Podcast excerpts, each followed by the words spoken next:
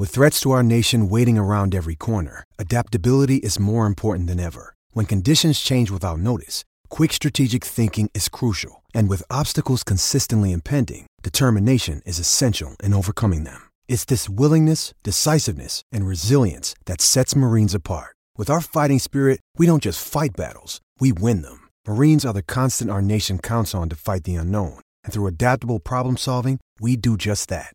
Learn more at marines.com. When you need mealtime inspiration, it's worth shopping Kroger, where you'll find over 30,000 mouthwatering choices that excite your inner foodie. And no matter what tasty choice you make, you'll enjoy our everyday low prices, plus extra ways to save, like digital coupons worth over $600 each week. You can also save up to $1 off per gallon at the pump with fuel points. More savings and more inspiring flavors make shopping Kroger worth it every time. Kroger, fresh for everyone. Fuel restrictions apply. Hello, it is Ryan, and we could all use an extra bright spot in our day, couldn't we? Just to make up for things like sitting in traffic, doing the dishes, counting your steps, you know, all the mundane stuff. That is why I'm such a big fan of Chumba Casino. Chumba Casino has all your favorite social casino style games that you can play for free anytime, anywhere with daily bonuses. That should brighten your day a little. Actually, a lot. So sign up now at chumbacasino.com. That's chumbacasino.com. No purchase necessary. VGW Group. Void were prohibited by law. See terms and conditions. 18 plus. This show is brought to you by Greene King, your home of pub sport. With over 900 sports pubs across the country, Greene King is where the fans go, showing every broadcast game for Spurs. Head down to your nearest pub and you can enjoy every live sporting event from BT and Sky Sports on tap. Download the Greene King season ticket app. You can receive a free drink when you register and 10% off a great range of drinks one hour before, during, and after any match. Head to the App Store and search season ticket to download the app. When registering, if you use the promotion code SPURS, that's Spurs in all caps, as a listener of the show, you'll get an additional £5 off when you spend £15 on drinks. Greene King, it's where the fans go, your home of pub sport. Get all the latest football headlines and bite sized opinion in the brand new Whistleblowers Daily podcast. Join Mark Smith, Martin Gritton, and a conveyor belt of guests as they dissect all the biggest stories in one small, perfectly formed package. Take 5 to 10 minutes out of your day to stay up to date with everything that matters in football.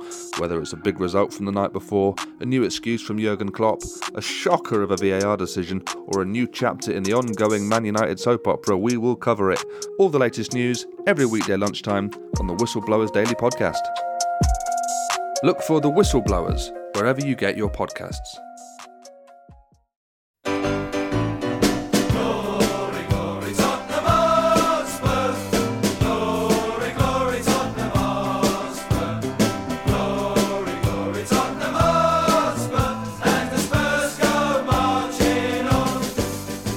Well, hello, Spurs fans around the world. It's me, Theo Delaney, welcoming you to another Spurs show. I speak to you from North London.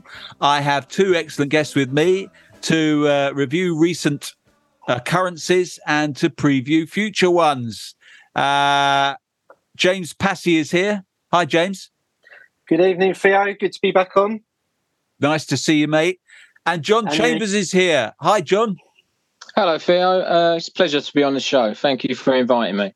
Well, it's the least we could do considering your brilliant book, Tottenham's Three Lions, which we'll be talking about uh, later in the show, which celebrates the record number of Tottenham Hotspur players who have worn the white shirt of England. But before we do that, we've got other things to talk about. And I also wanted to ask you, John, is this your first time on the show? It is, yes, yeah, first so, time. okay, tradition dictates that I need to ask you to tell us what was your first ever Tottenham game that you attended? Okay, so the first game was way back in October 1977. Um, do you remember when Tottenham won 9 0 against Bristol Rovers? Yeah, yeah. Yeah, so that, that wasn't actually my first game, but we watched that on Match of the Day that evening. And uh, my father was a Spurs fan when he was a youngster. He went to a few games in the 60s. And I think seeing that game on Match of the Day that evening spurred him, if you pardon the pun, into taking me on the Wednesday night, which was uh, a League Cup match against Coventry, um, which we actually lost 3 2. Oh, but no. I always, re- yeah, but I always remember walking up we we sat in the east stand, the old east stand, just above the shelf there. Yeah. And I always remember the first time. I, I assume most people remember this when you first walk up the stairs and you see the pitch for the first Yeah. time, especially under the floodlights, how green it all looked, Yeah. and and that was it. I was hooked from that day on. Brilliant. Yeah, you're so right. If your first game is that, I once took a, I was once making a TV commercial in Paris and I had a cameraman with me and cameramen, especially this one, who is a really good cameraman called Ivan Bird. He was the cameraman on Sexy Beast. You know that film? Yeah, yeah. very good cameraman and we were making this commercial and he at that time he, I don't think he I- mean he became subsequently really into football he was not into football one bit and i had tickets for paris saint-germain versus arsenal at the parc de france it was a semi-final i think of the cup winners cup it might have been the year nayim scored his great goal in the final anyway we went to this game and i was obviously i bought a paris saint-germain scarf needless to say and we went to the game walked up the steps and this cameraman, Ivan Bird, he he got to the top of the steps. We were all it was just it was just about to kick off. We were rushing from the shoot, and he saw that green pitch with the floodlights on it, and he literally he literally had his breath taken away. He had to steady himself on the banister of the stairs because he was obsessed with light and what light did. And he, I, I said, "What are you doing? We got to get to our seats." And he said, "Sorry, I, I just, I've never seen anything like it." He became a massive football fan, but I'm sad to say that night he cheered Arsenal because he couldn't understand why I was why I was cheering the French team, and he became a Chelsea fan. Don't ask me why, but there we are. He's had season tickets there and everything. Anyway, that's why that's why I always think of when you say that when you first see that floodlit at night, the green. Anyway, we really have digressed there. Uh, for which I apologise because we've got plenty to talk about, gentlemen. Two games have taken place since we last did a show. One of them unbelievably entertaining, the other one less so. Let's start with the entertaining one. I would say that game on Saturday evening, the Leicester game, for sheer just sheer entertainment, was one of the best I've seen in many a year. Um, what did you make of it, John? Were you there? I, I was, I was there. Yeah, as you said, a very entertaining game. A um, little bit reminiscent of when we played them a few years ago back at Wembley on the last game of the season when we won five four. Yeah. Um, so plenty of goals, plenty of excitement. Um, a little bit of heart stopping for us. Uh, I don't think we really took control of the game until late on when we uh, when he put an extra man in midfield and then Leicester had no one to pass to and we suddenly took control of the game. And then of course Sonny came on and done his bit as well. Uh, came good. And it, yeah, it was a fantastic game. Yeah. Um, silly goals we gave away, to be honest, but we um, but it's looking very good this season. I, I'm quite impressed. You know, but you know, I know we lost the other night in Lisbon, but you know, we're still second in that group as well. So Yeah. um, I was quite pleased. You know, you can't win every game, so yeah, it was a good result at the weekend. A very a fantastic game as well. Probably the best the best game at the new stadium so far, entertainment wise. Anyway, Yeah. Yeah. James, were you worried about? I mean, I, I felt like for the first hour, we did not outplay Leicester City, who were the bottom team in the table. And I, I hadn't, they hadn't even won a game. I mean, so it worried me how even that game was. But uh, as John says, it was changed, I think. I mean, I don't know if you agree, but I, I felt it was changed by those substitutions, in particular, Bissouma thickening up the midfield. And then, of course, Son absolutely rediscovering his mojo. Were you concerned about that first half and the early part of the second half? Yeah, absolutely. I mean, I was sat uh, West Upper with my mate Matt, Matty Bridle. We, I think he's going to be listening. And um, as soon as Maddison scored, we were like, "Oh, let's go and get a beer." I mean, Mm. it, it was almost like Sunday League the, first half, wasn't it? I mean, uh, no one could really seem to get their foot on the ball. I was a bit surprised that he went with Sanchez over Romero. I mean, he had an absolute nightmare. Kind of like did a and he fumbled it, and then obviously clumsy to give the penalty away. Um, but yeah, I mean, yeah, we made up for it second half, didn't we? Winning that half 4 0. And I've been quite critical with Conte with his substitutions, not making enough, the timings of them. But he got it spot on Saturday, to be fair to him. He made the right ones at the right time. And, you know, it always seems to be a goal fest against Leicester in, in recent games, doesn't it? Yeah, I mean, luckily they are very fragile, and they actually played, as I say, it was an even game for an hour, really, and it was really. Wor- I mean, but my God, I mean, for instance, the third goal. I couldn't believe it when old Bentancur, he's the worst finisher in Europe, you know, famously. If you've ever seen him sh- all of his shots he's ever had for Spurs have been like hmm. Miles wide, and he literally hadn't scored for about two, two and a half years. Yeah, it's funny actually because I, I can't remember how many games it was, but I heard the stat the other day. It's, it was 100 and around the 120 mark, 118, 119. Yeah, and so to, when I was literally coming up the steps to my seat, turn around and to see him, it was a great finish. It really was. And that's the thing. I mean, he's such a class act, isn't he? Such a great player, crisp passer, really got a lovely sort of creativity about him, lovely little turns, lovely little no look passes and stuff. So you expect him to be a good finisher, but his, his, his, record as a goal scorer is worse than useless. So he gets the ball, a complete giveaway. I mean, he just snuck up on uh, Ndidi, wasn't it? And robs yeah. him, and he's yeah, going yeah, through. Terrible, yeah. I literally shouted, "Don't shoot!" don't shoot. And then, just as I shouted it, he slotted it to within. Uh, uh, it was a, it was millimeter perfect, wasn't it? Just beautifully yeah. scraped the inside of the post and went in. In off the post, and I think it's definitely an upgrade from having Sissoko or Zokora shooting. Oh yeah, oh like, yeah, like we had in the past. yeah, yeah, yeah. No, I totally agree with that. I mean, he's a he's a he's a lovely player, Bentancur, in every other respect. Maybe now he'll start scoring goals as well. Who knows? I mean, confidence is a wonderful thing, and the mo- the proof of that of course, came with Heung-min Son, who who everyone was talking about beforehand, the newspapers and everything, that Son was, uh, you know, having a really bad run. His confidence was on the floor, and then now everyone's saying, "Oh, he's finally dropped him," because it felt like Conte was sticking with him, thinking he's got to play himself back into some form, and that he'd finally reached the end of his tether. But I think also psychologically, Conte maybe thought, "I'm going to make a few changes here because we played in the in the week. I want to get this rotation going. So if I if I take him out, but as part of a, a, a more, you know, I think it was four changes, wasn't it? Maybe that won't seem so sort of uh, punitive to take him out. I've been thinking that that Son's been playing not so bad. It just needed. It looked like he needed a goal, and then he comes on. I mean, those first two goals, both of them were absolutely spectacular, weren't they, John? Yeah, he loves a he loves a spectacular goal, especially against against Leicester. Uh, yeah. Seems to pull it out against Leicester for some reason. But like you said, Theo, he's um, he's been playing okay this season, not up to his usual form, but a little bit unlucky, I think, in some of the early games. Um, yeah. He's hit the post a couple of times. The keepers have made some great saves, so just wasn't getting the rub of the green. But you know, came on at the weekend. I think he was only on for about twenty. Was it no half an hour? He was on for, I think. But um, yeah, but the uh, what was it? Uh, twenty minutes or something. The the hat trick he got. Yeah, yeah. 13 minutes. 13 yeah, minutes, yeah. 13, 13 minutes. Yeah, yeah unbelievable. Yeah. yeah, it was a great. Uh, I mean, those first two goals, both absolutely sumptuous, and one with the right foot, one with the left foot. I don't know if you've seen that video going around, which is a split screen video of his goal against Leicester at home last season and the first of his goals against, uh, or it might be a set, it's the second goal actually that he scored on Saturday. There's an incredible split screen video. I think Tottenham Hotspur themselves tweeted it, and it's almost spooky and weird because it's the same goal.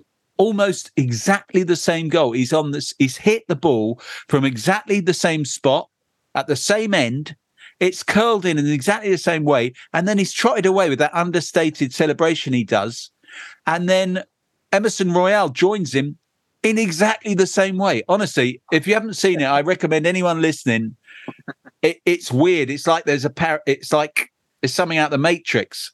It's it's so strange, but it just but shows was, you that. Yeah, yeah, he was always he was always going to come good though, wasn't he? I mean, he's he's a quality quality act. I think at the weekend he went above um, went above Alan Gilzean. That's right. Yeah, he did. Yeah, yeah. and yeah, I mean, in, in, quite a lot less games as well, to be honest. And I think he's level he's level with Len Duquemin now as well. So he's rising up that charts. I think by the time hopefully if he stays with Spurs for another two, three years, he'll probably end up as possibly, you know, up near where Jimmy Greaves is, to be honest. I don't yeah. think he'll catch Harry Kane. But no. um but yeah, yeah, definitely he should definitely get over two hundred goals for us if he stays for another two or three years. Yeah. Quality, uh, quality player. I mean, you know, it's so easy to take things for granted, you know, when things are going well. But when you think about it, you look at those four strikers, they've all got goals in them, haven't they? I mean, Son was the only one who was misfiring. And look at that. He scored a hat trick in 13 minutes. You look at Richarlison's got goals in him. Kulusevski, so classy, so unpredictable, has got goals in him. And then we've got the ultimate goalkeeper of our times in Harry, uh, goal scorer rather, uh, of our times in Harry Kane. And you think, I mean, most Premier League teams would kill for one finisher as good as uh, as any of them, and we've got four, and that's why. You know, I think that's why we're in the running. I mean, look, there's a lot of negativity on social media, inevitably, as always. you know, about the way we're playing. People say we haven't got anyone to to pass it in the midfield, and we certainly did suffer in that respect. As we said in the first hour, we weren't able to put our foot on the ball and keep it for long enough. That's certainly true. But I agree, James, what you said about the substitute.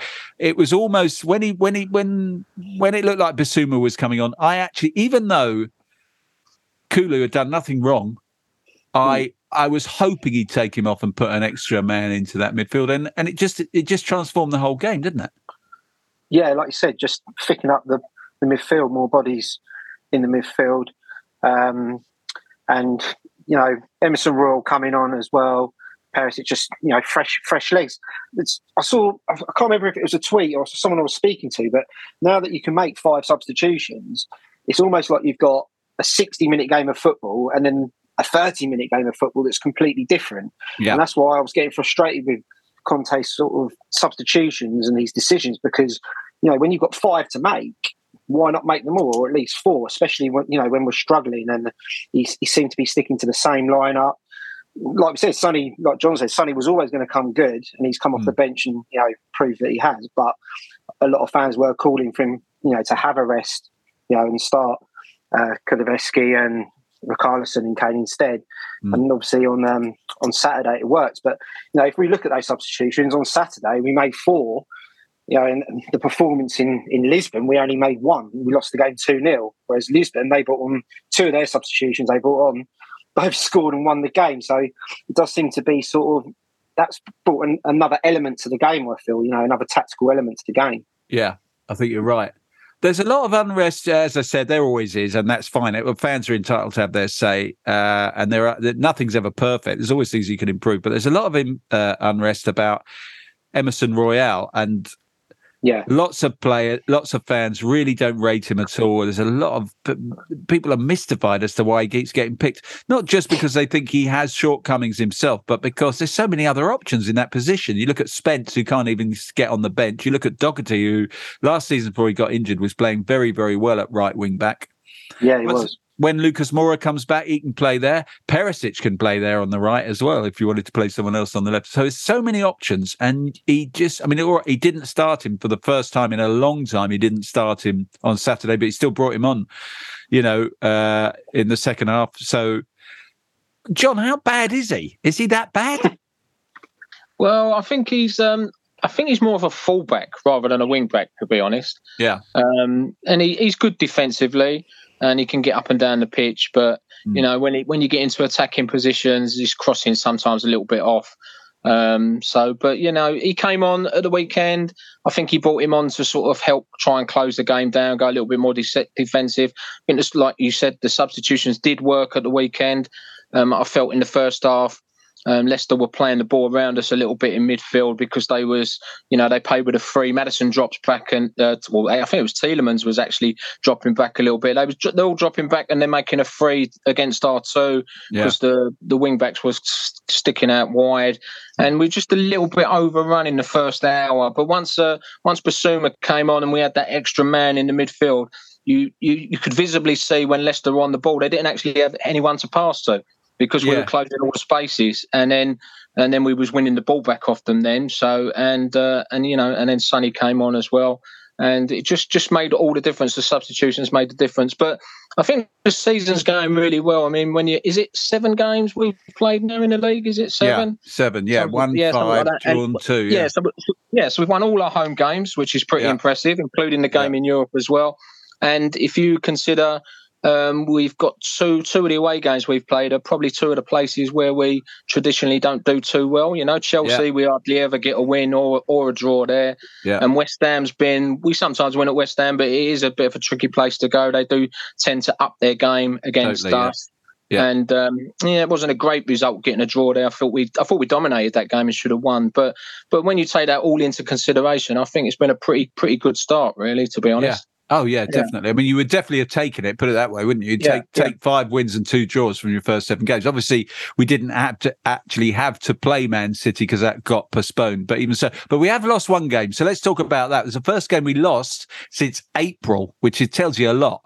Uh, but we lost in Lisbon in a game that I felt was a pretty even game. I felt we shaded it on in terms of quality of chances, and then suddenly at the end there bosh, bosh. We've lost two 0 James, did it?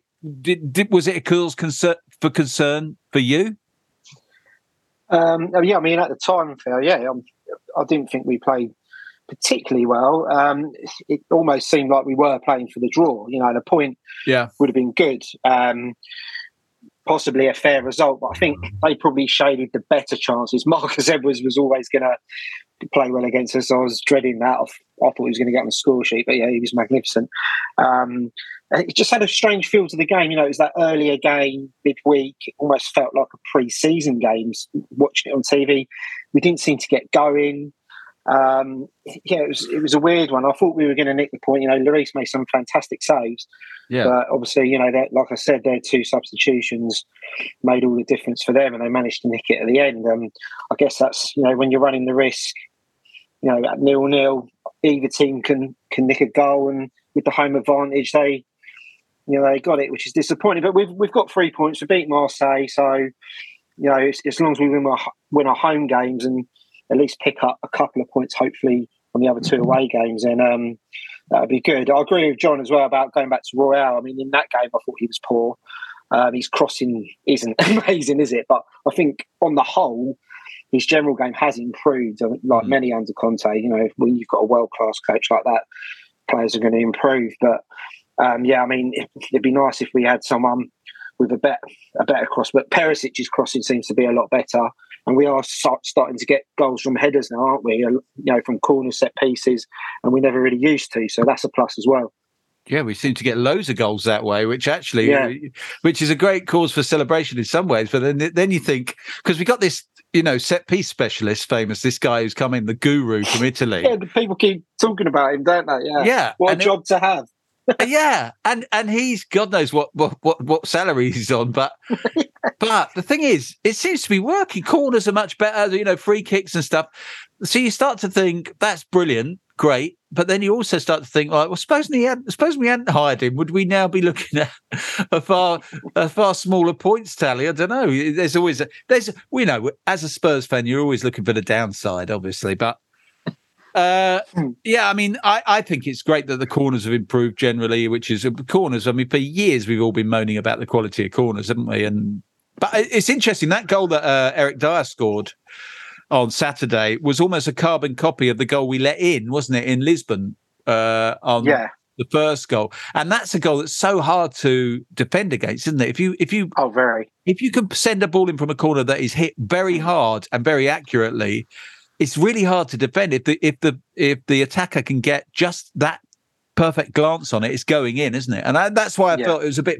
It was in some ways forgivable that defeat in Lisbon because that goal was a very very hard goal to legislate against. And then the second goal, you could say, oh, we were all over the place, but we were.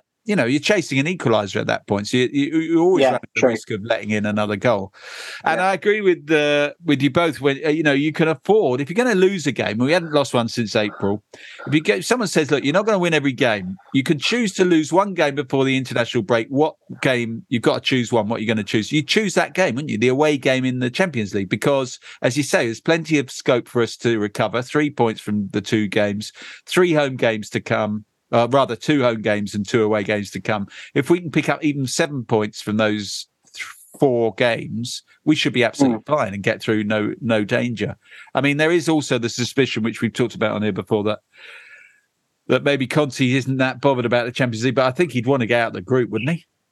Yeah, I think so. I think I think he would want to get out of the group. I mean, go, going back to that game, um, you know, the goal we did let in, um, it doesn't help sometimes. We do the zonal marking, so it's always difficult to pick up the pl- players that do the running, uh, run off the ball. So maybe you know that that's not great. And then. Do you remember in the old days? There's always there was always a player on the back post, wasn't there? There was always Yeah. fullbacks on the post. I don't know why Yeah. teams don't do that Do you anymore. know? do you- Yeah, do they know- mentioned that in commentary, John. Sorry, they, yeah, they mentioned that in the commentary that used to have you know a man on the back stick, and but now they don't. It's a funny thing, it. isn't it? Because those two things you mentioned there, John, are things that always, always come up, don't they? Uh, the match of the day, the analysis and whatever. Always, there's, there's the zonal marking thing has now been a thing for several years, and now nearly all the top teams seem to do zonal marking from corners, and. I mean, very often you just think, why are you doing that? If everyone's got a man, then surely that means everyone, everything, all eventualities are covered. I don't understand. Uh, put it this way: I I don't understand zonal marking. I don't understand why all these top sophisticated managers think it's a better idea. And the back posting is another thing. People in the old days, you know, whenever a goal like that goes in, people always say, "Well, uh, you know, in the old days, you'd have had a man on the back post. You might have had a man on the front." But I suppose actually the mass of it works out is it if you're going to do man for man marking and have two people on the posts, maybe you haven't got enough men. But if you're going to do zonal marking, you might maybe you can put people on the. I don't know. It just always comes up whenever you let goals in that way, and there must be some rationale for it. Is there? James, do you can you explain to me the merits of zonal marking? Yeah, I mean, I can understand why coaches do it, but you know, if if if, if a, an attacker's free in the box, you'd want a defender to be marking. You know I mean, why, why do the... they? When you say you understand why they do it, why do they do it? Because if you if you got like zones, so to speak, and you want this zone covered, yeah, this zone covered, then they're going to have defenders, and you've got to keep your shape within the tactics. But yeah, personally, I would have you know old school man for man. Every defender is marking someone. Um, if you see someone coming in free, bullet header in the back of the net, your instant reaction to the fan is, well, well who's marking him? But you know, it's, maybe it's another thing you know, for modern football. Maybe we're going to be getting a zonal marking coaching soon as well. well, that would be a bad idea. let's leave. Let's let's leave it for a moment. Uh, we'll be back after this quick break. Okay, round two. Name something that's not boring. A laundry. Ooh, a book club. Computer solitaire. Huh? Ah, oh, sorry. We were looking for Chumba Casino.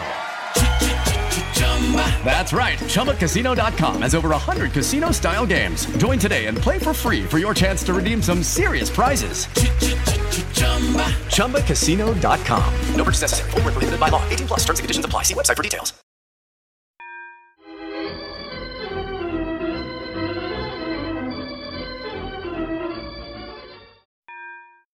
And we are back. Uh, and then before we continue, I just wanted to say for premium content, including a daily news show, ex player interviews, and original documentary series on Spurs, go to patreon.com forward slash Spurs show and support our show in the process. Our monthly London live show returns next month. Uh, you can sign up and join us at season.spursshow.net on September the 28th. We got Colin Calderwood Colin Calderwood. And on October the 24th, we've got Gerry Armstrong. So sign up and get yourself a nice season ticket for that. Those nights are always excellent. I'm really looking forward to those two. Uh, follow us on Facebook, Twitter, and Instagram. And please leave us a nice review on iTunes if you get a moment. Next week's guests are Russ Williams, legend, Andrew Wilson, legend, and Abby Summers, legend. So look, uh, I'm looking forward to. I think Mike's in the chair next week, so I'll be listening. Now, John, I have in front of me a most beautiful tome, and it is Tottenham's Three Lions uh, for Club and Country. And you are, of course, the author of this lovely book. It's a lovely, weighty book with beautiful quality of paper stock, lots and lots of glossy photographs, but not just photographs uh, of the players, but also lovely artifacts like the cigarette cards from the time and uh, program covers and things like that. And it's also got every single Spurs player to have played for England gets a write up, some biographical stuff, and then there's a list of all their caps and even a list of all their unused England selections. So the times they've been in the squad without getting on the pitch. And some Tottenham Hotspur stats as well. So it's a, it's got everything. This book, it's a thing of beauty. It's packed full of information, and if it's your thing, it's also got the actual detailed information on top of that. What gave you the idea of doing this book, John? Um, well, uh, firstly, Theo, I'd like to say um, big big thank you to the publishers, um, to David Lane at Legends Publishing. They've done a great job with publishing the book. As you say, it's come out, it's fantastic, it looks fantastic. Um, hardback cover, nice glossy pages. Um, I think there's over 200 photographs in there. We tried to get a photograph of every single player in their Tottenham kit and in their England kit as well. And we chose photographs that haven't not all of them, but most of them haven't really been really been seen before, you know. So, mm-hmm. you know, like you pick up some Spurs books and you see the same old photographs all the time. So we tried to do that, lots of memorabilia and everything in there. But the idea came to me. I work at Spurs. Um, I'm a stadium tour guide there. I have been since 2014 at the old White Hart Lane. Then did a little bit of Wembley as well when we moved there, and now at the new stadium.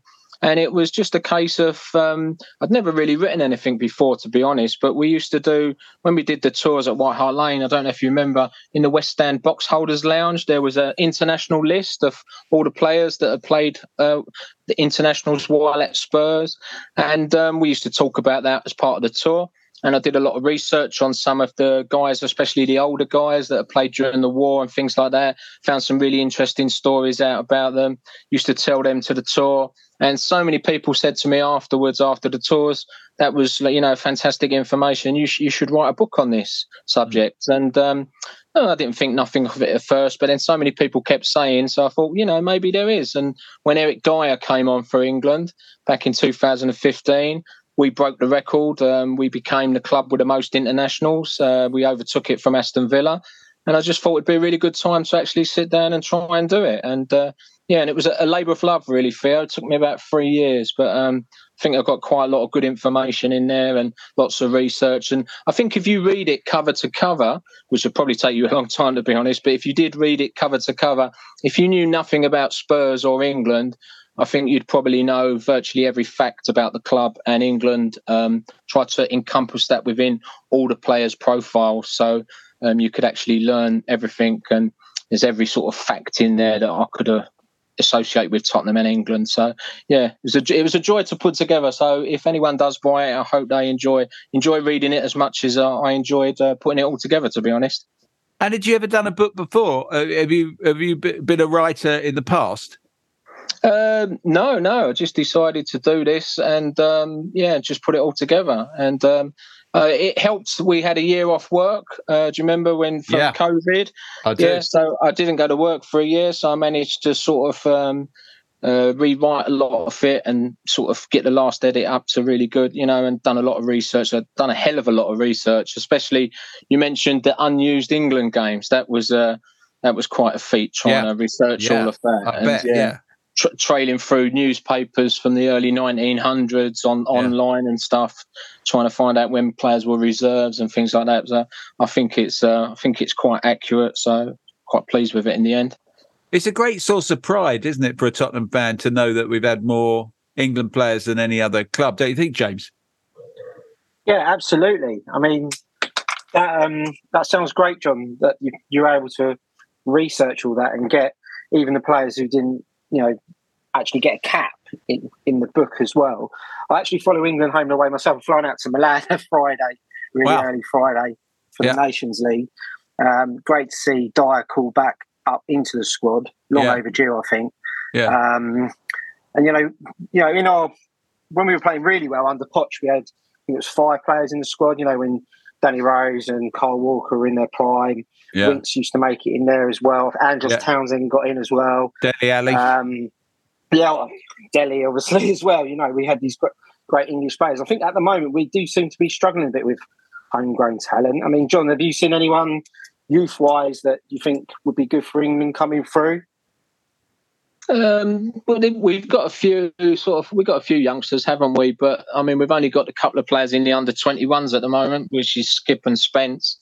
Um, yeah. Below that, below that, there's Scarlett. I think Scarlett is a good shout, but it'll be yeah. probably a couple of years before he's ready to play for England, I would imagine, yeah. or even Spurs. But yeah, you know, he's been playing for the under 19s, hasn't he? That's it. Yeah, Noel John was has came come through all the England ranks from from the lower levels, and uh, there's a, there's a few of them there that look quite good at the lower level, but mm. there's a hell of a lot of players that that don't go on. You'd be surprised. I mean, we've I think we've had about 150 players all told if you because I, I, actually researched for the book um, all the way back to under 15 level but we just didn't have enough space to put it all into the book so i'm hoping there might be oh, another wow. book there from under 23s do you remember the old under 23s yeah. so from that all the way down to under 15s we might be doing another one so there's about 150 players that have played at a youth level that have like come from spurs but a hell of a lot of them never even really made it at Spurs or went on to play England at a higher level or anything. So it is quite an achievement to to actually go on to play for the first team. I think for England. I mean, Harry Kane wasn't even selected for England at un- under 16 level. They they didn't think he was uh, he was good enough then. But he Yeah. came in at the under 17, so it, it just shows you players develop at different ages. And Oh, totally. Yeah. yeah, Dane Scarlett, I think, looks the best youngster that we've got England wise. I think. Right. He's scoring uh, for fun at the moment, isn't he? At Portsmouth, That's they, it, they yeah, totally love him Yeah. already. I Yeah. love it when a loan goes well like that. It's great, isn't it? Because you just Yeah. think this young lad is suddenly having the time of his life. They love him, the fans, which is so good for him, you know, for his confidence. He's playing in front of proper crowds. And Portsmouth, even though they're a couple of levels down, they're a big club at that level. They get they get good gates and they've got fervent following, that's for sure. And he's uh yeah, and he's scoring. I mean, the really important thing is he gets his confidence up playing in competitive, you know, grown up football and scoring goals every week. That's superb. Do you have favourite England players uh, that emerged as you were doing the book that, that become your favourites, John? Well, my, my, my favourite player of all time, Spurs, who, who did play for England, obviously as well, is is Glenn Hoddle. You know, Yeah. I don't think you can find a better player than that, to be honest. But but there was some interesting, yeah. I mean, the, the guys in the twenties. Um, that was when we first had we had four four players in the England team uh, at one time in 1921. Um, previously to that, we've we only had two in the side before, so that was quite an achievement. Just before they won the FA Cup final uh, in 1921, fourth then played. But I think one of my favourite ones that I didn't know too much about, I'd heard the name, but uh, researching was the very first one, Vivian Woodward. Um, Of a lot course, people- yeah. yeah, a lot of Spurs fans don't really know the name or know how good he was. Uh, he was an amateur, um, so he could play for any other club. He never cl- ever claimed expenses to go to and from the game. He scored 29 goals in 23 games for England. He was England's captain. He was England's highest goal scoring captain up until um, just a couple of years ago, to when uh, Harry Kane actually took the record off of him. So, yeah, and he was England's um, highest goal scorer for 45 years Wow. until Tom Finney overtook him. Yeah, and a lot of uh, lot of Spurs fans had never even heard of him, but he was quite a character. He was um, when the First World War started. Um, he'd moved on to Chelsea by then. He was coming towards the end of his career, Mm. but um, he went straight off to the war because you know the war carried on.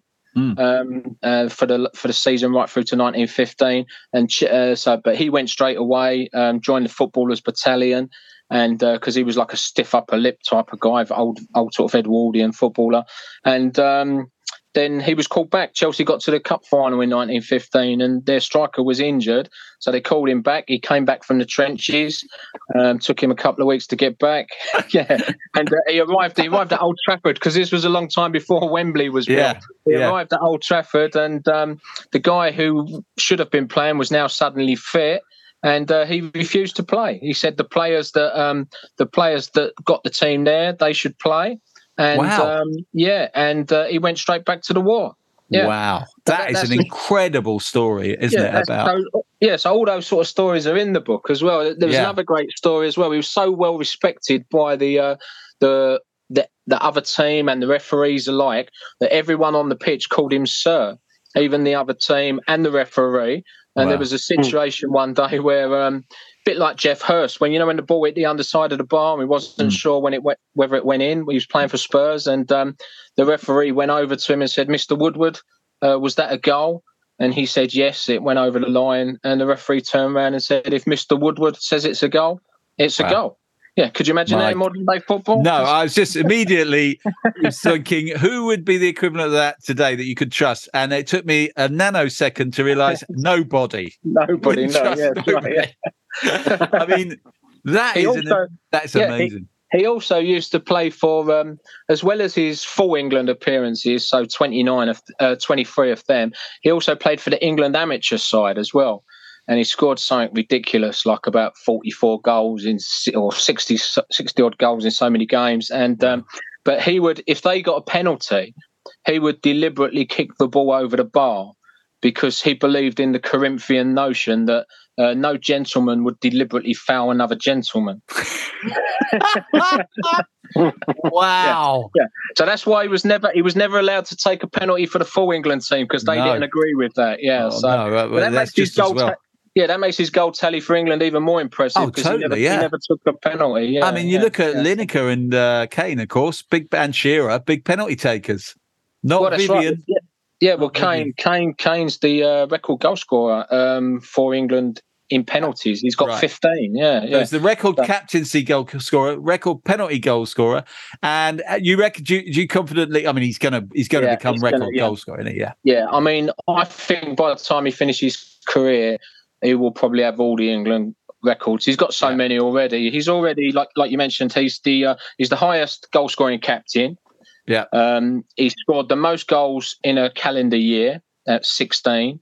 Uh, that's a record. He took that from I think Dixie Dean. Do you remember him? He Yeah. was the record. That's Yeah, how yeah. long that record Yeah. stood. wow, wow. But yeah, um, he's he scored in five. Se- he's highest goal scorer in five seasons. I think Gary Lineker's top on seven there. So he's got a, t- a few more years to overtake that record as well. He Yeah. scored the most goals in European qualifying. Of course, he's got a golden boot as well. Only Gary Lineker has got a golden boot as well. He's Yeah. got a chance to get another one as well. So, yeah, I mean, and the most penalties. He, he he's going to be, you know, and the records with Spurs as well. You look at the records he's done with Spurs already. Yeah, Is yeah. it most most most away Premier League goals? Yeah. Uh, he's got that little record with Son, isn't it? Where they're you Yeah, know, where most the- co- combinations in Premier yeah, League history. yeah. Yeah, and he's you know he's on his way to trying to catch uh, Alan Shearer as Yeah, well, which I think he, he may well do as long as he stays in the Premier League. and yeah. stays fit. Yeah, yeah. And of well, course, let's he- hope so. He looks like he's going to break Jimmy Greaves' Tottenham goal scoring record Yeah. this year, which which nobody thought anyone would ever do, to be honest. Yeah, yeah. Well, But good to- luck to to Yeah. him. We're we're Yeah. bloody lucky, as I say uh, said earlier. You take you take these things for granted, but we basically got, you know, as you've just demonstrated so comprehensively, we've got one of the greatest footballers of all time. If you go by if you go by stats alone, that's what we've got here. Never mind one of the greatest Tottenham footballers, one of the greatest England footballers of all time. He doesn't get the credit he deserves, certainly outside of Tottenham. No, no, that's right. He's got five five hat tricks for England. That's Yeah. one behind Jimmy Greaves, so he may well overtake that record as well. And do you remember? Do you remember he scored two hat tricks back to back, didn't he, a while ago for England? He scored three and then four, or four Yeah. and three. Yeah. And um, on one of those games, I think it was the first game, he equalled Jimmy Greaves' goal scoring record, forty-four goals. Right. And everyone was saying, well, yeah, but Jimmy Greaves took 57 games to do it. Harry did it in 69 games or whatever. So more games. Technically, yes, you're correct, more games. But I'm sorry to be really nerdy here, Theo, but I did the Yeah. maths on it. And On the um, minutes. uh, yeah, I did the maths on the minutes. Yeah. Yeah. And, uh, but with all the times Kane's been taken off or been a substitute, Yeah. there was only seven seven minutes difference in- Wow. in, that record. Yeah, so Wow. it Who'd have shows you how thought good it? Harry Kane is. Yeah, It really does because Jimmy Greaves was pretty bloody good. Let's face it. Well, He this was, book, this fantastic book, as you can, do, I mean, you know, anyone listening will know now, it is a comprehensive record. Tottenham's Three Lions by John Chambers. Uh, where's the best place to get it? Um, you can get it on Legends Publishing or you Yeah. can get it on Amazon as well, amazon.com. So if you're a Prime member as well, you'll get free postage on Amazon as well. So yeah. Lovely. Well, thanks, John, for for telling us all about it. It's a lovely book. Yeah, I, I cherish it. I really do. Uh, so let's talk. So we've got no. You, you're off the hook, guys, because there's no uh, forthcoming match for you that for me to force you to make a prediction. Uh, normally, that is your odious task or arduous task, perhaps we should call it. But instead of that, I'm going to ask you to make more general predictions. So, James, what do you think we're going to achieve this season? Things are looking really good at the moment. Do you, what what's what do you think realistically this team can do? Yeah, I mean, we're looking we're looking strong, aren't we? We're looking solid, and even when we're not playing well, it's the old cliche of still, you know, grinding out results, even when Yeah. we're not playing well. Yeah. So, I mean, as long as we can stay in that top four, maybe push a bit higher. It's just so difficult to challenge with the lights of City, the lights of Liverpool, isn't it? I mean, even you know, hate to say it, but Chelsea and, and United because of the financial clout that they've got. Yeah. Um, but, you know, w- w- Conte said recently, didn't he, in a in a press conference, he needs three more windows for us to be title contenders. That just shows how difficult it is. Yeah. I mean, I'm not sure, you know, does he really need three windows? Because that would be a complete overhaul of the squad, wouldn't it? But yeah, yeah, I, you know, I'm hoping I'm hoping maybe go a little bit higher than last season. That's quite optimistic, but you know maybe third. And if Yeah. we can finally get that piece of silverware, I mean, if I had to pick one, I'd pick fifth and an FA Cup. That, that's me personally, you know, to win something, and hopefully, you know, a, a nice little run in Europe as well. I mean. Mm-hmm. I, I can't. I find it hard to believe Conte doesn't value the Champions League. Surely Mm. he's, you know, that's got to be a priority. Yeah. Um, but yeah, I mean, out of all of those things, I'd pick an FA Cup uh, or a piece of silverware. That'd be amazing because it is starting to get a bit boring listening to all, everyone giving us jib, isn't it, about not winning anything? Yeah, But- yeah, absolutely. But yeah, yeah. I John, mean, what do you, what do you think we can do? Um, I think we can go really high this season. To be honest, um, you know, Liverpool are stuttering. I mean, before the end of last season, I, I I I thought it would be very difficult to finish above Liverpool and Manchester City.